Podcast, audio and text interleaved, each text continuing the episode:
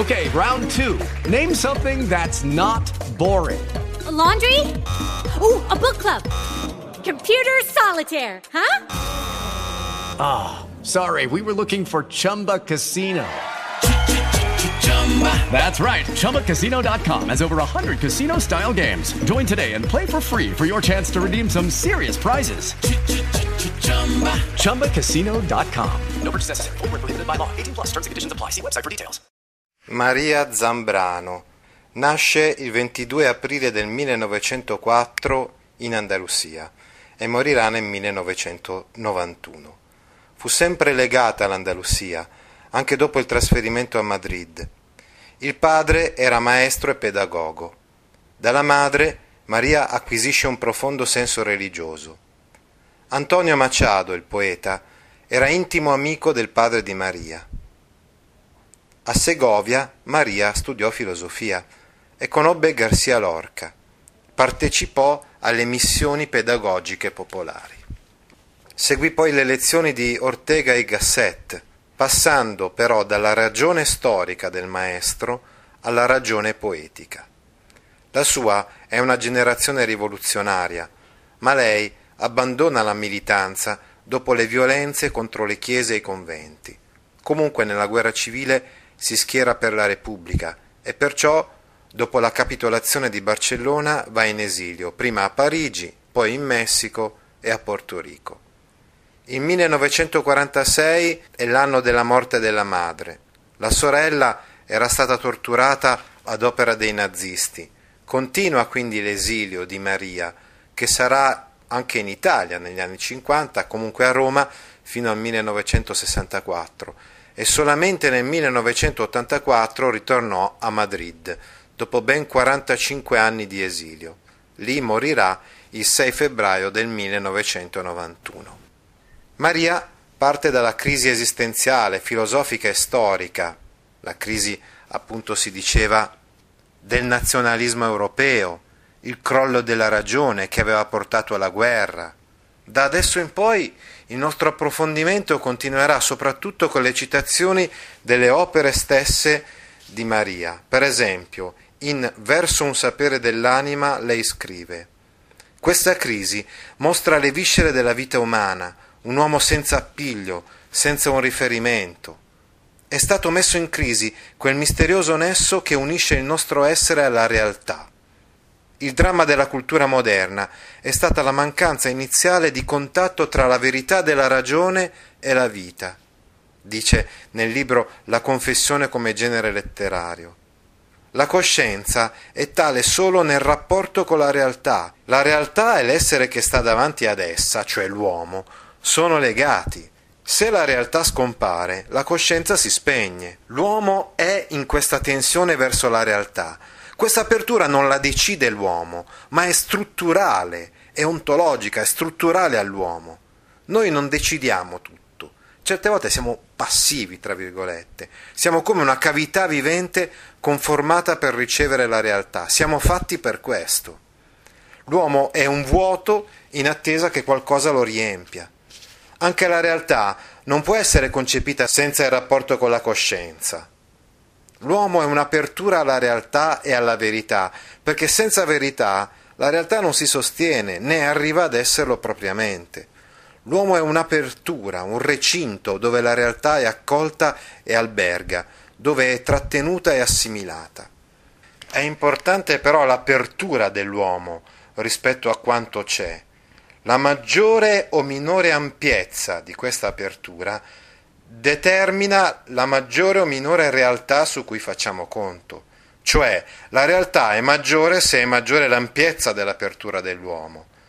Per esempio, la realtà della conoscenza del pensiero di Maria Zambrano dipende dall'ampiezza dell'apertura umana con cui tu stai ascoltando questo approfondimento. Ma è necessaria anche l'esperienza. L'opera dell'esperienza è estrarre dalla realtà relativa la verità sussistente.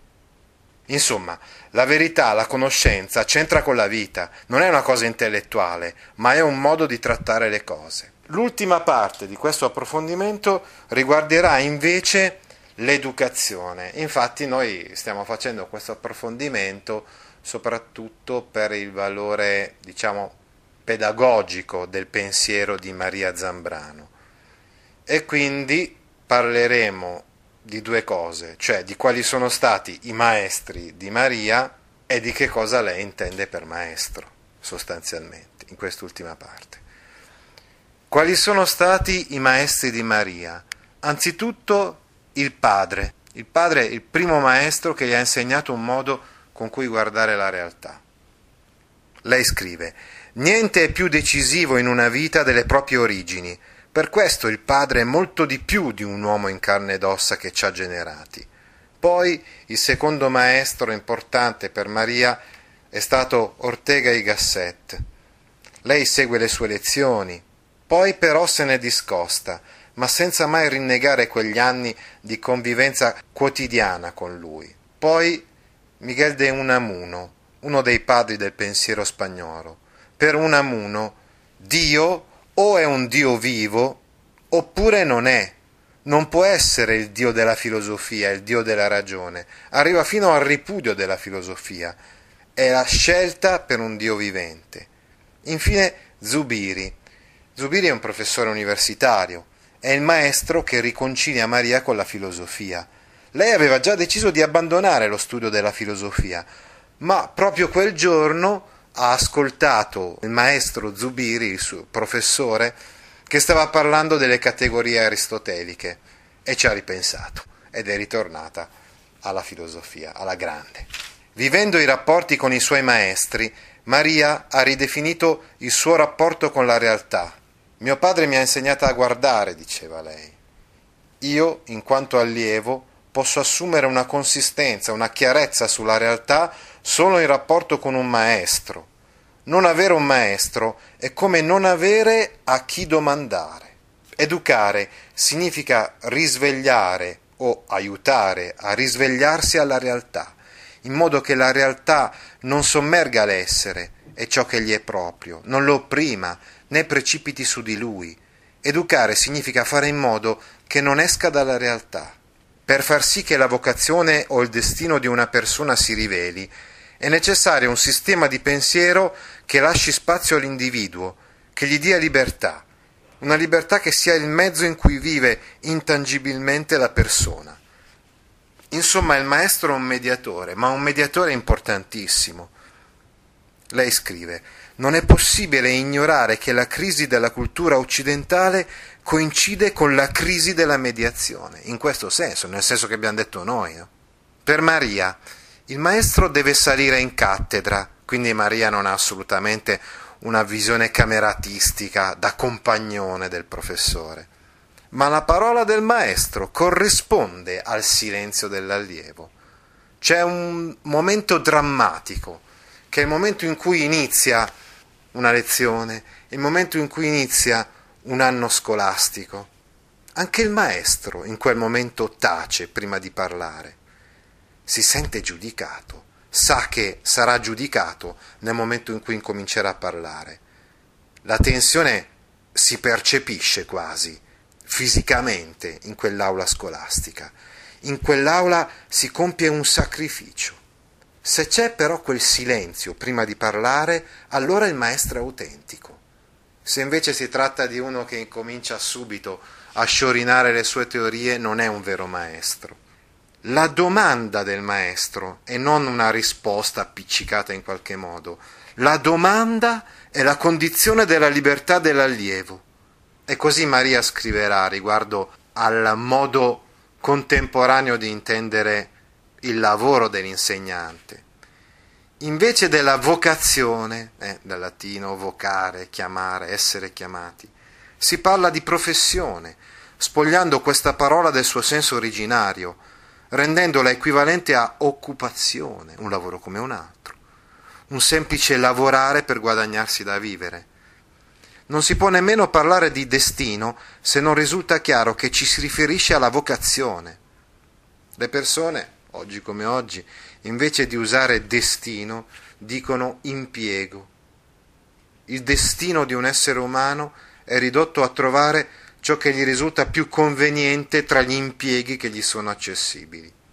È invece, dice Maria, La vocazione di un maestro è tra tutte la vocazione più indispensabile, la più prossima a quella dell'autore di una vita, poiché la conduce alla sua piena realizzazione, conduce una vita, una persona, alla sua piena realizzazione. Il maestro ha da essere come una guida, deve esserlo tenendosi al bordo di quel mistero dell'essere di ciascuno, che è la sua vocazione. L'azione rivelatrice del maestro, la risposta vera alla domanda di riconoscimento del discepolo, sarebbe quella di lasciarlo intatto sulla via del risveglio, quindi non un plagio. Lei scrive: «Ho avuto dei maestri così, e di ciò do testimonianza». Questo approfondimento è stato realizzato dopo aver visto la mostra Vocare Maria Zambrano, una vocazione alla conoscenza, presso il meeting di Rimini del 2009. It is Ryan here, and I have a question for you. What do you do when you win? Like, are you a fist pumper? A woohooer, a hand clapper, a high fiver. I kind of like the high five, but if you want to hone in on those winning moves, check out Chumba Casino. At chumbacasino.com, choose from hundreds of social casino style games for your chance to redeem serious cash prizes. There are new game releases weekly, plus free daily bonuses. So don't wait. Start having the most fun ever at chumbacasino.com. No purchase necessary. VGW Group. Void where prohibited by law. See terms and conditions 18+.